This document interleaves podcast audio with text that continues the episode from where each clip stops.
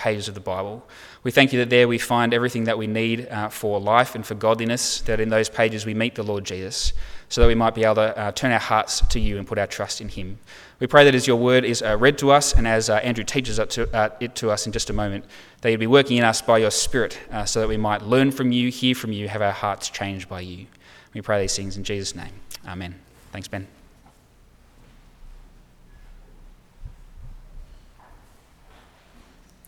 The first reading uh, comes from uh, Proverbs chapter 9. I'm reading verses 7 to 18. Uh, that's on page 516 if you want to follow along the Bibles in the pews. That's uh, Proverbs chapter 9, starting at verse 7. Whoever corrects a scoffer wins abuse. Whoever rebukes the wicked gets hurt. A scoffer who is rebuked will only hate you.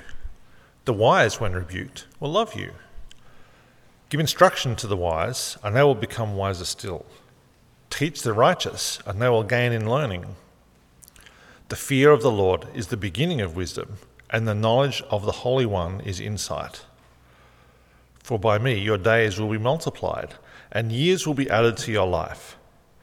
If you are wise, you are wise for yourself. If you scoff, you alone will bear it. The foolish woman is loud she is ignorant and knows nothing. She sits at the door of her house, on a seat at the high places of the town, calling to those who pass by, who are going straight, who are going straight on their way. You are, who are simple, turn in here. And to those without sense, she says, Stolen water is sweet, and bread eaten in secret is pleasant. But they do not know that the dead are there that her guests are in the depths of Sheol.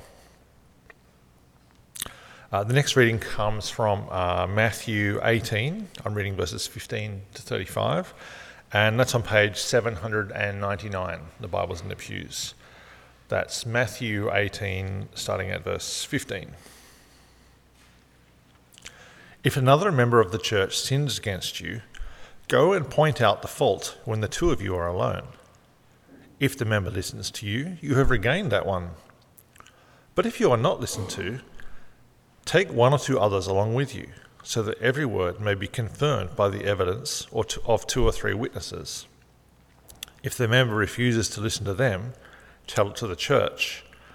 And if the offender refuses to listen even to the church, let such a one be to you as a Gentile and a tax collector. Truly I tell you, whatever you bind on earth will be bound in heaven, and whatever you loose on earth will be loosed in heaven. Again, I truly tell you, if two of you agree on earth about anything you ask, it will be done for you by my Father in heaven. For where two or three are gathered in my name, I am there among them. Then Peter came to him and said, Lord, if another member of the church sins against me, how often should I forgive? As many as seven times? Jesus said to him, Not seven times, but I tell you, seventy seven times. For this reason, the kingdom of heaven may be compared to a king who wished to settle accounts with his slaves.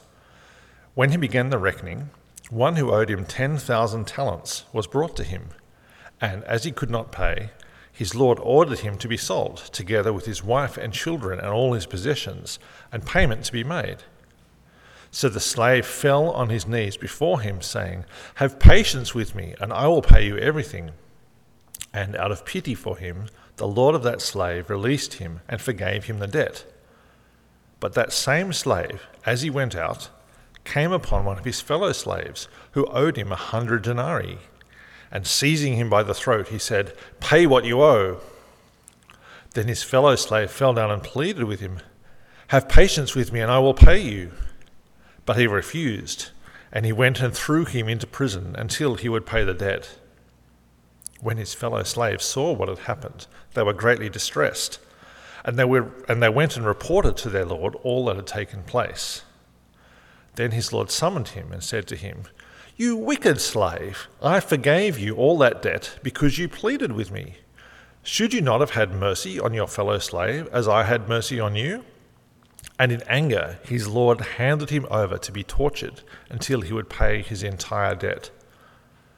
So my heavenly Father will do to every one of you if you do not forgive your brother or sister from your heart.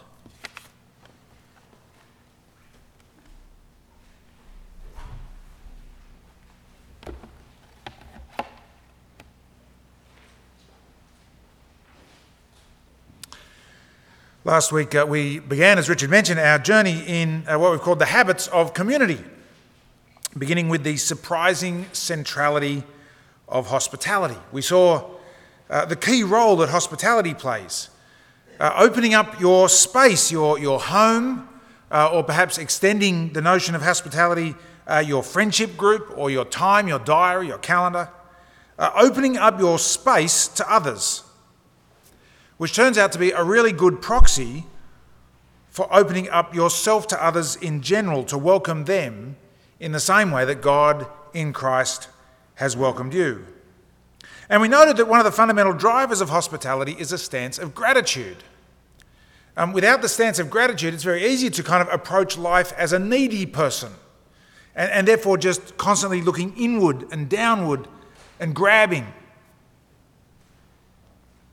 but if the most basic reality of your life is that you are abundantly, utterly, graciously blessed, it means the starting point in any interaction or moment is from fullness, not from deficit. So that you echo a generosity to others that reflects the generosity that God has shown to you. And that's a pretty positive angle on community, hospitality it's pretty easy uh, to say yes to that one. Yes, let's be a more hospitable community. Yes. And I guess it's, you know, worth just keeping on making sure that we don't come here week by week and hear the uh, word of God read and taught and go away and do nothing about it. Um, don't be hearers of the word only, James says, be doers of the word.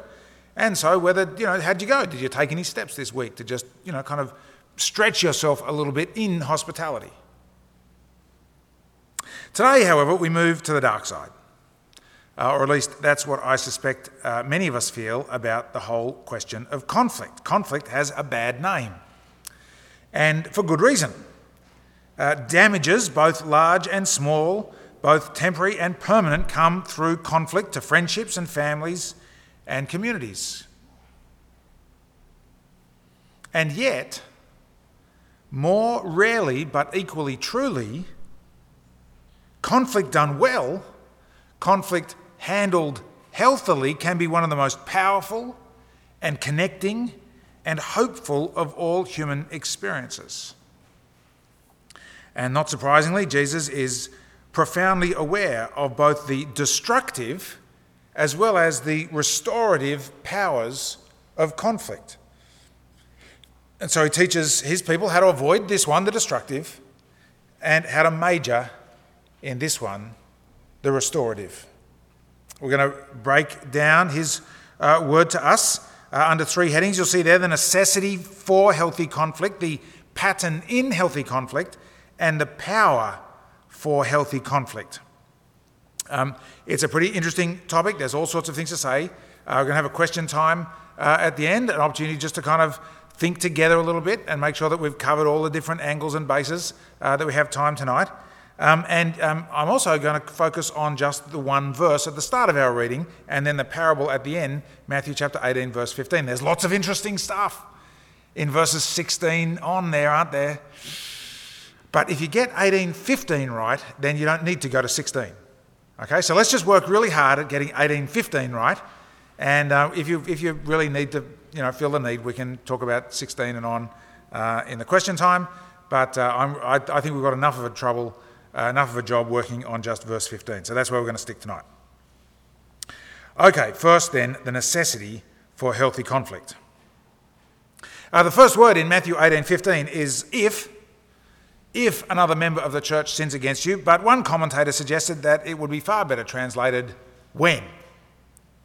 When when another member of the church sins against you. Right there, you see, is the inevitability of conflict, and it arises from two facts. First, we are all different, and second, we are all difficult. So, first, difference.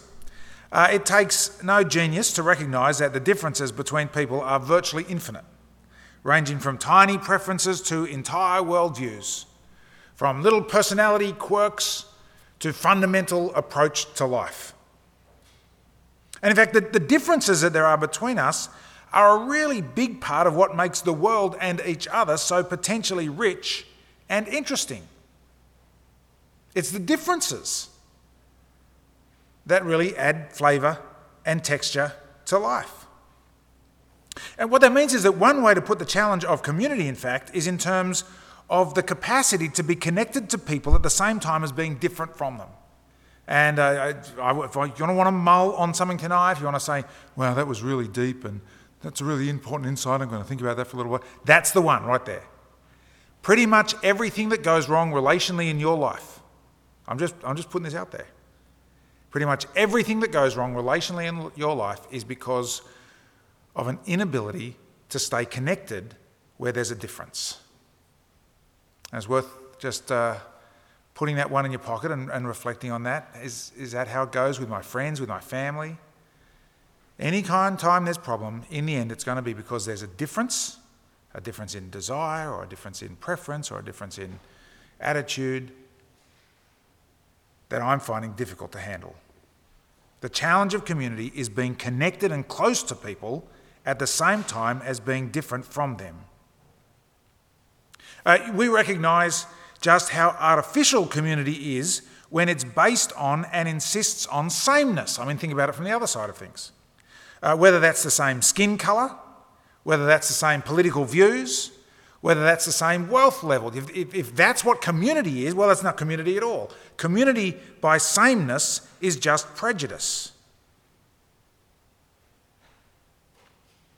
Uh, in the end, what I'm suggesting here is that the, the, dif- the differences that come out of the fact that we are all different, the conflicts that arise from the inevitable and in themselves often neutral differences between people, that conflict is itself neutral. Uh, I, I take it that there may be all kinds of conflicts in glory. The, the, what God is doing to us is not all turning us into the same person. Right? We'll still be different. In fact, our differences will be magnificently different in glory. And there'll be moments when they bump into each other. And that's okay then. What makes difference destructive is the fact that we are all also difficult. Now, difficult, of course, is just a euphemism. I, I, used it because it's got a nice kind of alliteration, but it's just a soft way of actually saying that we are all really, really deeply broken, dysfunctional, selfish, and sinning people. Some in this room are marginally less so than others. I guess. But one of the great gifts of the gospel is to enable us to stop pretending about ourselves. My sin is as real and as bad as the cross of Christ. It's just that simple.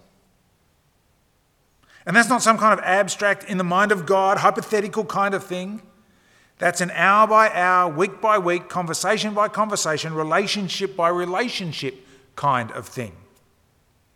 Uh, we have a word for it, this difficulty that we all have. It's, it's called pride, or what you might call selfness. Selfness, self pleasing, self comfort, self convenience, self control, not, not in the good sense of self, as in I want control of other people. My needs have priority over anyone else's. And, and you can see how, when that's the case, that selfness of pride in hundreds and hundreds of little ways, it eats away at community like an acid. Uh, this sort of selfness uh, means that you're more aware of the faults of others than you are of your own. Other people are late and slack. You're understandably delayed by traffic. The alternative to selfness, spiritual humility, actually makes you far more aware of your own faults than you are of others. This kind of selfness leads you, when you speak of others' faults, to have an air of contempt or disdain or cynicism. You're either cold to them or you avoid them. But spiritual humility means that you stick with people, even through difficult relationships. You don't give up on them, you don't separate out from them. You're not, in that sense, a Pharisee. It's what Pharisees meant to separate. Um, a, a self person is dogmatic and sure about everything they think. They can't distinguish between the major and the minor so that they major on the major and minor on the minor. No, no, everything's major. And the reason everything's major is because it's not really about truth, it's about them. Selfness people can't stand to be contradicted. Too much is at stake. They're always at stake. But spiritual humility understands the important things, importance of things and is very happy to let little things be little things. And knows that I'm never at stake anymore. Uh, the person who's full of selfness either loves to confront because they like winning or refuses to front, uh, confront because they can't cope with controversy. But, but the spiritually humble person confronts when it's necessary, not because they love it, not avoiding it because they hate it, but with a deep gentleness. A person who's wrapped up in selfness is often unhappy and self piteous, actually. They know how life ought to go. They're sure that they deserve a good life. In fact, they almost certainly deserve a better life than they're getting right now. And people should treat them that way. But spiritually humble people know that everything they have, they have by grace, by pure gift and mercy. They get that they don't even really have the wisdom to say what's best for them. And so they trust God. Do, do you see the, the significance of this difficulty, if I can stay with my euphemism? We're called to a humility where we're more aware of our own faults than others, where we're slow to speak of others' faults, and when we do, we speak of them gently and respectfully. That sticks with people through hard relationships and difficulties, that are flexible and agile rather than dogmatic and brittle that are not afraid of confronting but don't love it either.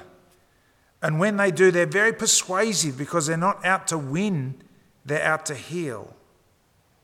We're called to a spiritual humility that means that we have almost no self pity,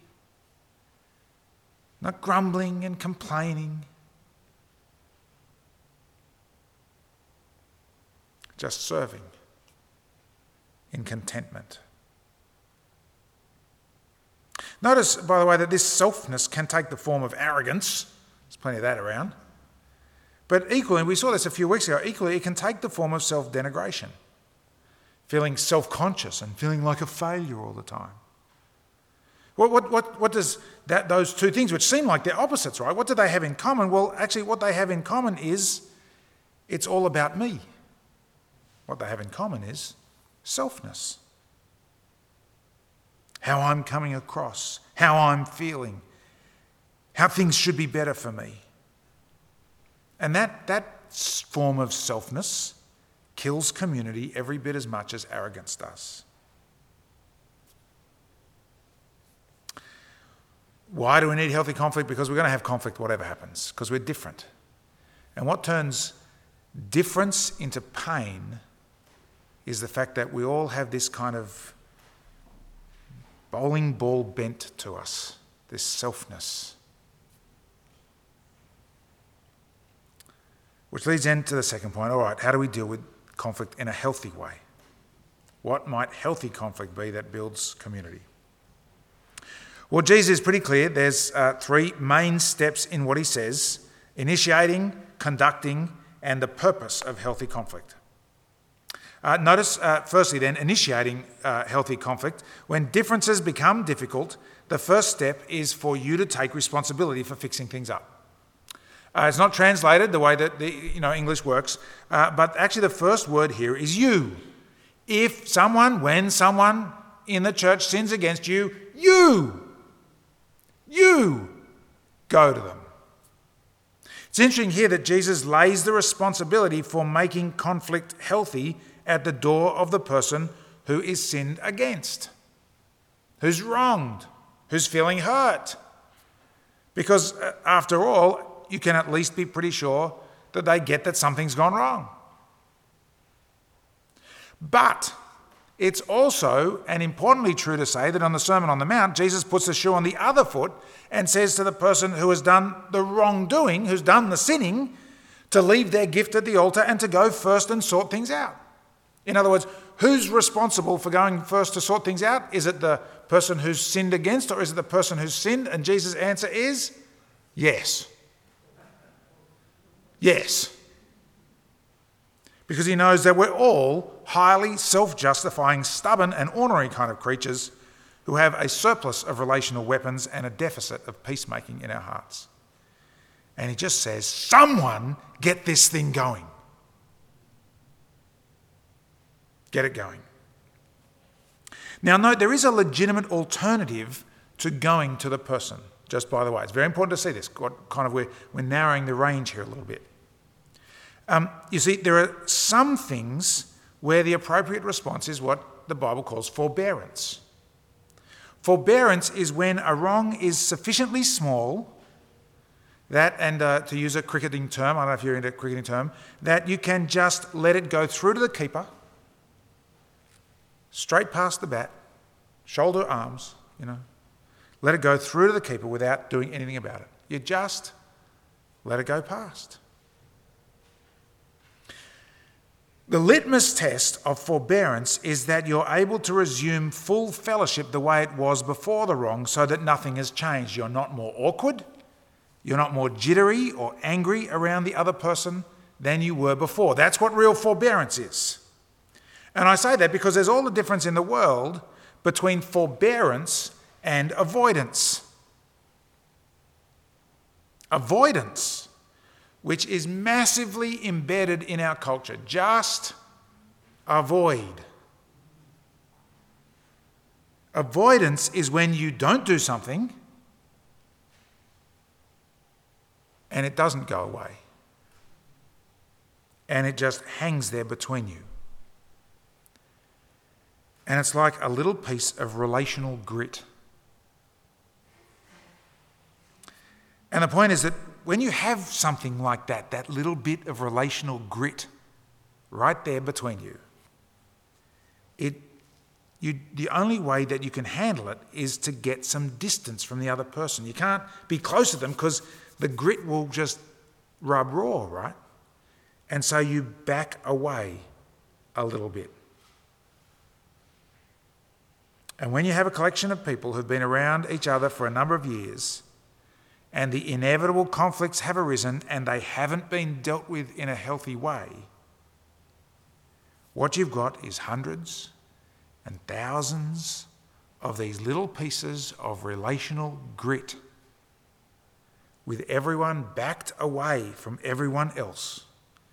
And the one thing that collection of people will never be, will never be, is a community. And Jesus is into relational hygiene. You've got to clear your grit away. Now, if you can just let it go through and forbear, that's great. That's fantastic.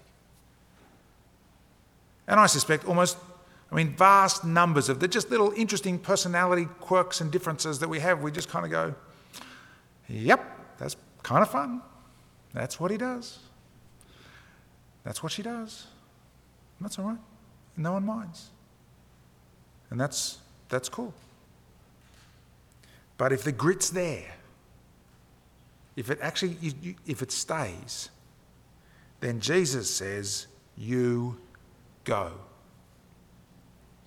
Now, it's worth adding that there are times and places for this when you're in a hot rage, when you're exhausted or crushed, uh, and so not able to sustain a concentrated conversation. Those are bad times to go. Okay, so on the one hand, just be a little bit aware of when to go. You know, don't, don't do it when, when it's just going to be a train wreck. Okay, that's on the. On the other hand, there will never be a perfect time. You will never get into the perfect state of mind. Uh, you will never get into a perfectly peaceful, calm, and confident place uh, such that it's guaranteed that it will go well. And most of us are such chronic conflict avoiders that we will look for any excuse not to go. Oh, I'm not, I'm not quite ready. I just, I've got to, I've got to pray over it a little bit longer, another three or four decades, and, and then I'll be there. And Jesus says, Go. Go. Which leads uh, to the second stage, the conduct of conflict. Uh, Jesus is extremely wise. Uh, he says, Point out the fault when the two of you are alone. Uh, notice uh, the two elements of this there's direct contact and then there's direct content. Direct contact means do it face to face with the other person when the two of you are alone, and that means no third parties. Go directly to the person, which of course is the last person that typically we want to go to. In fact, the prospect of going to someone else, the prospect of going to practically anyone else, is right at the other end of the spectrum and often entirely delicious. And you know about this the joy of that little moment of bringing someone else into the conflict. It's called triangulation. Bringing someone else in, having them agree with you because you've given them the plain objective truth, right? That's given. And they see it entirely in alignment with your vision. They feel the righteous indignation with you. They see the issue with the same clarity you do, and they join you in it. And it's one of the great temptations that erodes communities. And it's a mutual thing, by the way. It's nearly as satisfying being the person spoken to, trusted to come on in, trusted to be a co conspirator, being the one selected to offer confirming words and wise advice.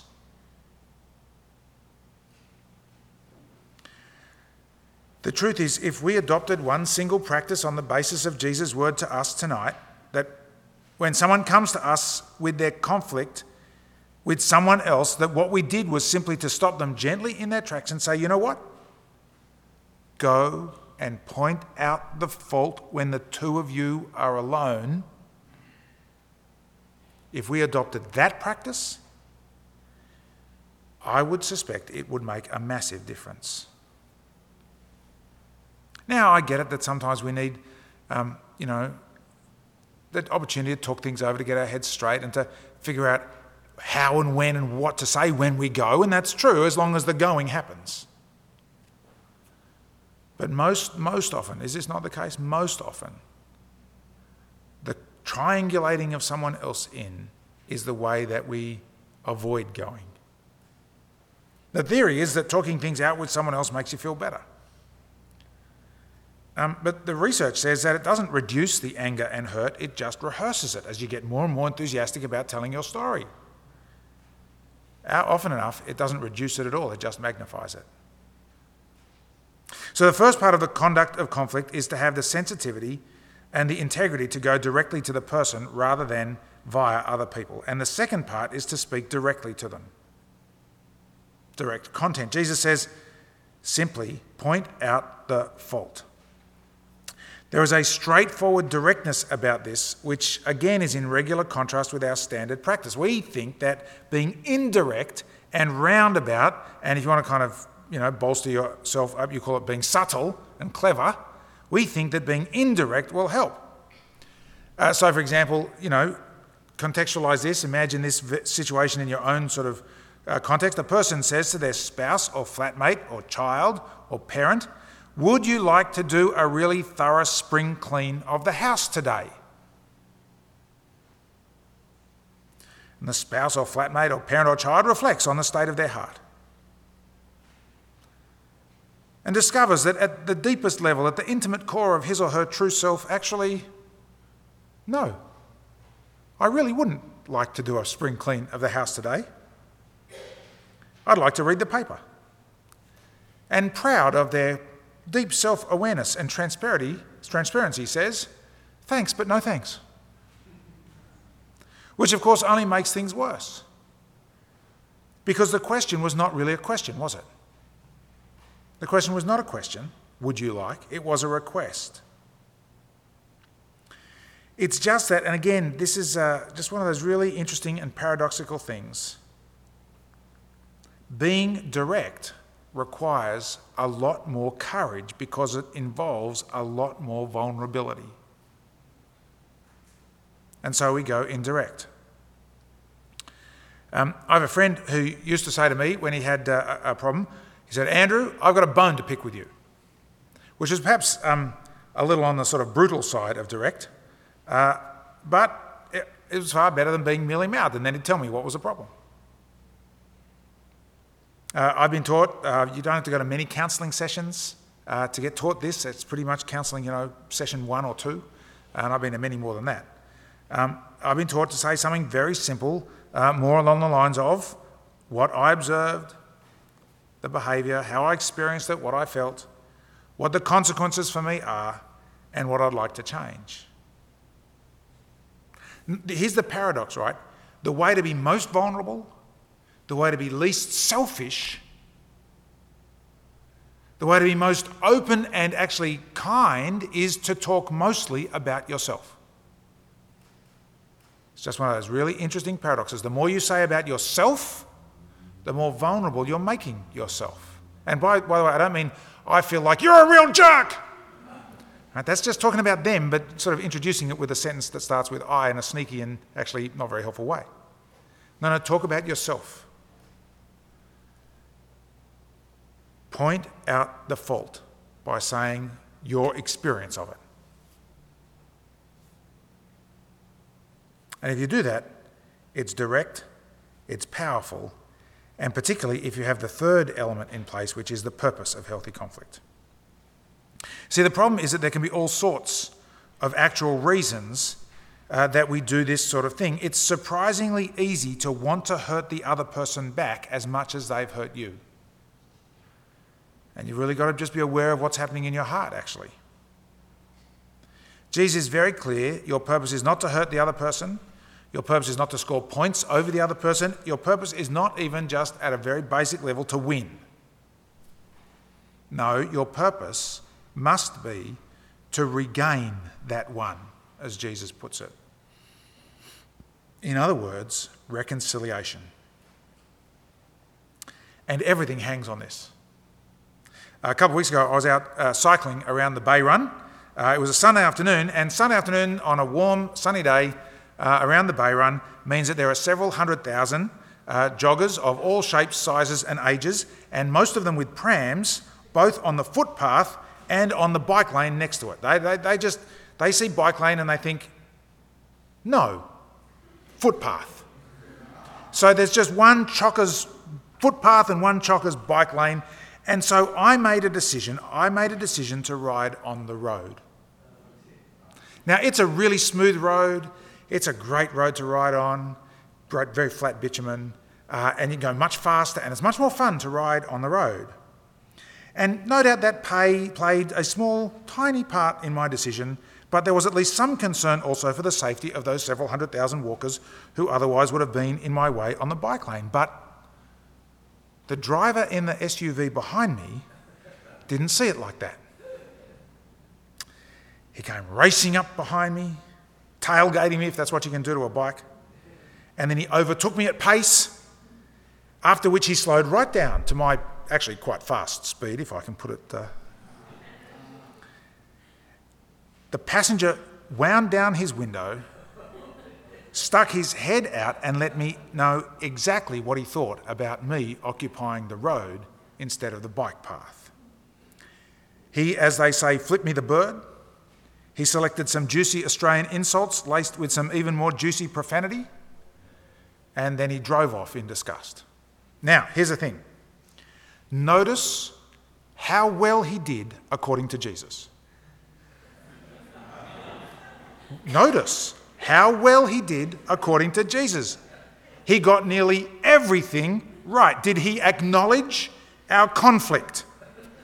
Yes. We had a difference between us. His preference was for me to be on the bike path. My preference was for me. We had a difference.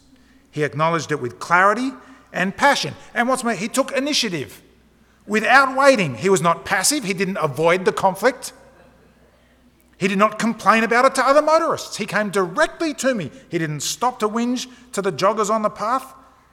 And he spoke to me directly in content as well. I knew exactly what he was thinking and feeling. He got it all right. Except for the last bit, which is the most important bit. He was not even in the same galaxy as reconciliation. He was just blurting. And the truth is, if that's not your purpose, if that's not your purpose, you're almost certainly not ready to do the prior steps. And in fact, and I want to, I want to say this kind of gently, but, but actually fiercely as well. If it's not your purpose, there's something significantly amiss in your own heart. In fact, it may well be that what's wrong in your heart is greater than the wrong that was done to you. Do you see that? It may even be that the wrong in your heart, as what you want is not to regain the person, is actually greater than the wrong that was done to you. And you need to do some pretty important spiritual work. Which leads to our final point the power for healthy conflict. Because where are we going to get the spiritual strength to do this? Uh, Jesus tells us a parable, actually. That's the point of the parable. The point of the parable is that if you get the parable, then you'll be able to do what he says. And this is perhaps Jesus' most interpretable parable. Most parables of Jesus, they're confusing, it's not quite necessarily clear what he's saying. This parable is got almost nothing unclear about it. It is magnificently pointed.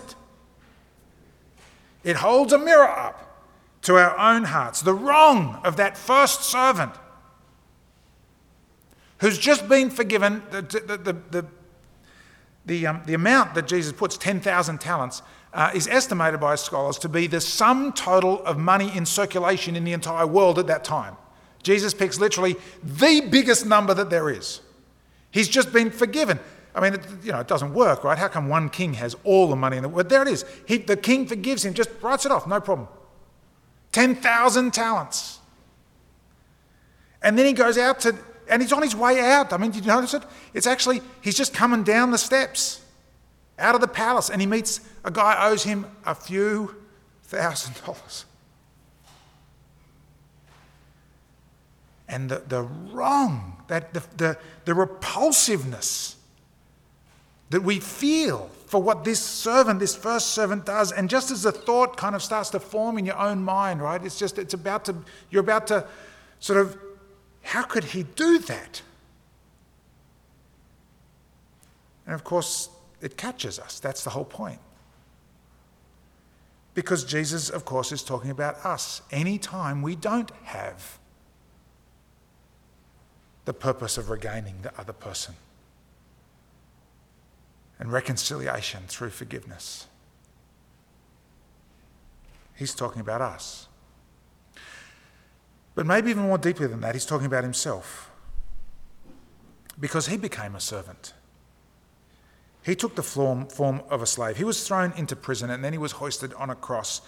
And payment, 10, actually more than 10,000 talents of payment was made on that cross. But of course, he's not paying his own debt. He's paying your debt and my debt our unimaginably, incalculably large debt to the infinite, holy God. And you see, that the, the point of the parable is that it's designed to put you in your place where what you can do is do that regaining of the other person because it makes two things really crystal clear when you locate yourself in the parable. On the one hand, it makes crystal clear that you can never stand as a judge over another person. You can never adopt the position of judge, jury, and executioner as you seek vengeance or hurt on the other person. You may have been wronged by them. You may need to go to them and point out their fault. They may at that moment be in your debt. That's all true. But it can only ever be a relative debt. And your stance towards them can only ever be a relative stance, that is, of one forgiven debtor to another.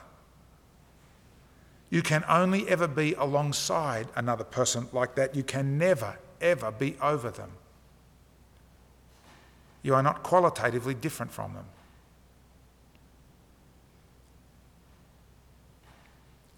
So, on the one hand, that humbles us. But on the other hand, a second thing is clear, which is that the only judge in my life that truly matters, which is not you, and it's not even me, the only judge in my life that truly matters, who is a living and true God, has cancelled my debt and has set me free, and that brings a freedom to me that nothing can touch and no one can take away, and so it fills me. it makes you unbelievably strong and bold secure and filled. And he says it's only the gospel of this forgiveness that will do both of those two things to you at the same time. It will humble you and it will lift you up. It means that you'll become a genuinely gentle person and a bold person, unafraid and fearless. It means that you'll have a deep graciousness about you and also a fantastic strength about you, and not one at the expense of the other, but both at the same time. You'll be at peace on the inside. And when you're at peace on the inside like that, it means that you can pursue peace on the outside. That's why Jesus tells us the parable. Because if we get the parable, then we'll be able to do healthy conflict. Neither avoiding it nor provoking it, just walking in it when it's necessary. All right, let's pause there uh, just for a moment. There's a, a, thing I want to wrap up with, uh, but I'll just if there are any kind of comments people want to make or questions or anything to clarify in what we've said, uh, otherwise I'll, I'll wrap it up.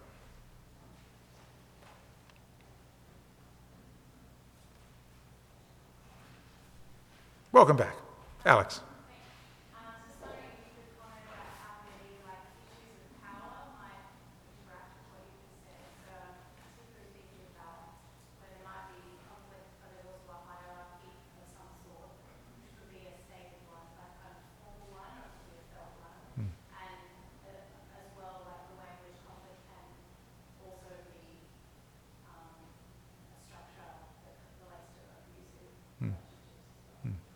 So the question is about when there's a, uh, when, in one sense, this is most easily understood when two people with relatively equal personal power or, or sort of relationship uh, um, uh, interact with one another. But when there are power imbalances, when there are differences in power, whether that's uh, financial power or physical power or institutional power, uh, and particularly when that power is being abused, uh, and that's the wrong that's being done, what is, what is that? How, do we, how does this interact with that? I, I think it's a really great question. Remember, the, uh, I said some things are too small uh, and that, to need the going, and therefore they can just be forbearing. Some things are too big to be handled by Matthew 18, 15 as well. And so.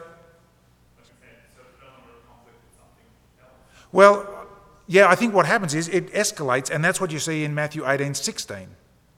Right? What, what happens in, in 16 and on is this escalation, which is, I think, an attempt to balance out the power.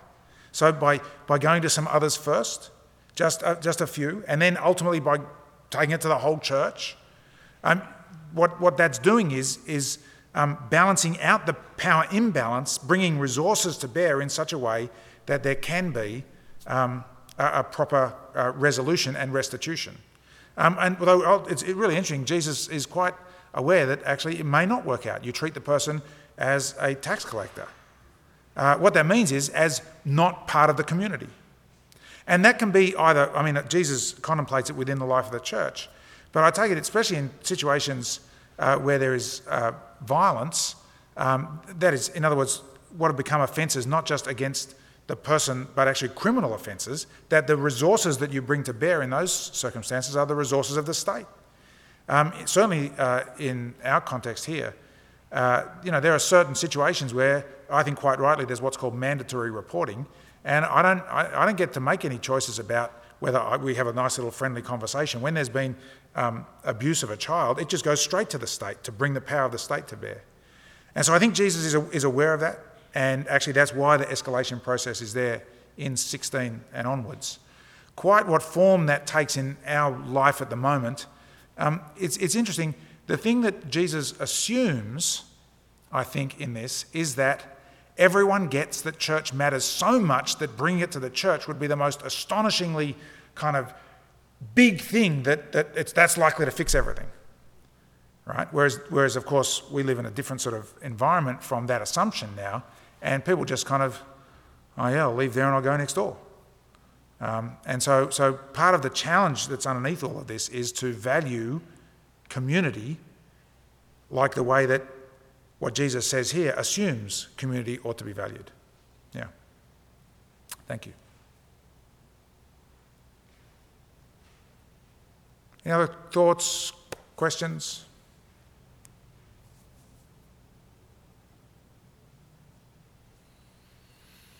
In which case, let me say this.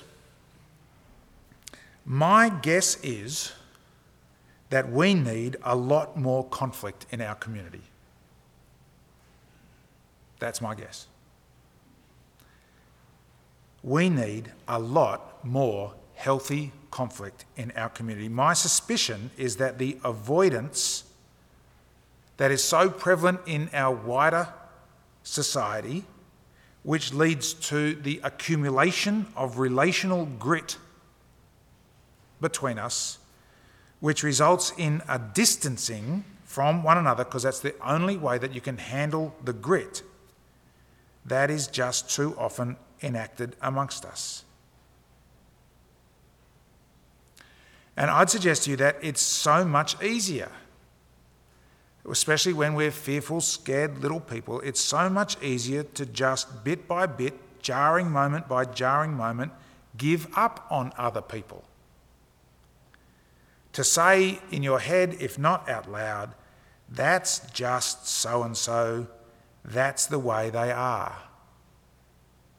Without adding the unspoken thought, and I can't summon the love to care enough about them to clean this grit off. I suspect that we need much more conflict, healthy conflict, like Jesus says here. And there's a flip side to it as well, which is um, the only way that's going to happen is to recognize that I can do a very great deal to make it really clear to you that I welcome you coming to me in Matthew 18 15 style, or I really don't welcome you coming to me in Matthew 18 15 style. Um, the more I get that it, you know, it takes a village to raise a child, it takes a church to raise a Christian. I need you to grow up in Christ. I can't do it on my own. I don't have the wisdom. I can't see myself. I need you to do it. And, and hardly any of us do it. Because we're all just a bit too afraid. We're all just too scared. We all pick up the signals from each other that, hey, let's stay friendly, let's stay nice and sort of polite and distant, let's not get too messy with all this grit cleaning stuff. Let's just stay distant. And I need you to care enough about me to go beyond that. And actually, you do too. And, and when we have the strength that comes out of the parable, right? That comes out of the reality of which the parable speaks, the forgiveness of our sins. When we have the spiritual strength to say, yes, I want, it's going to hurt, it's not going to be fun, I, you know, the conversations, they're hard. Andrew, I've got a bone to pick with you. It's not, it's not fun, but it's good. It's deep, rich, real growth. And as we communicate that more to each other, and as then on the other side we have the, strength and capacity to go like Jesus says to go. There'll be a lot more healthy conflict around.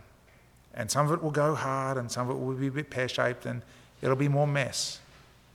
But that's okay because it'll be cleaning. The grit will be going. And we'll more and more be the community that Jesus Christ has called us to be. Amen.